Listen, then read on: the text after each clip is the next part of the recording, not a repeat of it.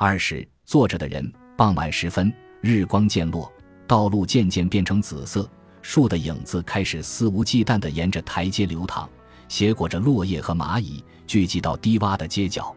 下班或早早出来纳凉的人不断走过，从步履和神色上很容易分别。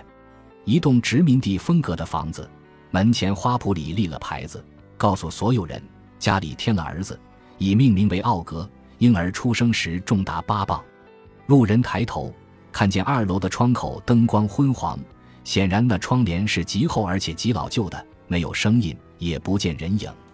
新牧的猫在车库后面山姆斯贝德式的探头探脑，定定神，箭一样射向对接人家浓密的花丛里，留下久久不散的香水味。自然你必须连打几十个喷嚏，蜡烛自然一支接一支的熄灭。其实这样吓不到任何人。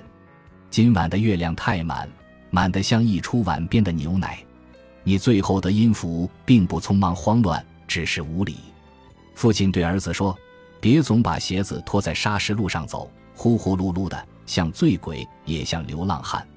抬点脚，对，你再听听，街完全空旷了。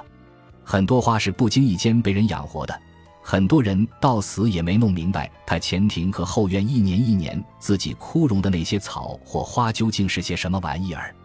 他倒是记得在夏天浇些水，而且喝止过几次顽童的他才。蝴蝶来的时候他做梦去了，他醒来，蝴蝶们已远渡重洋。下班的人数着街口往前走，被红绿灯折磨得快要失眠了。迎着他走来的人没有目的，顶了一头的银杏树叶，后来干脆止步，坐在游乐场的长椅上吃冰棍。哦，这样的天气吃冰棍是要闹肚子的。奥格第一次在梦里想象到了老虎，出自街上路人脚步声的暗示。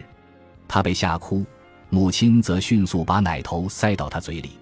椅子已经彻底融化在暮色里，道路的紫色发出焦糊的香味，日光在车屁股的红光中最后跺了跺脚，不知何处飞来的石头击落了一串鹅黄色的椿树的翅果。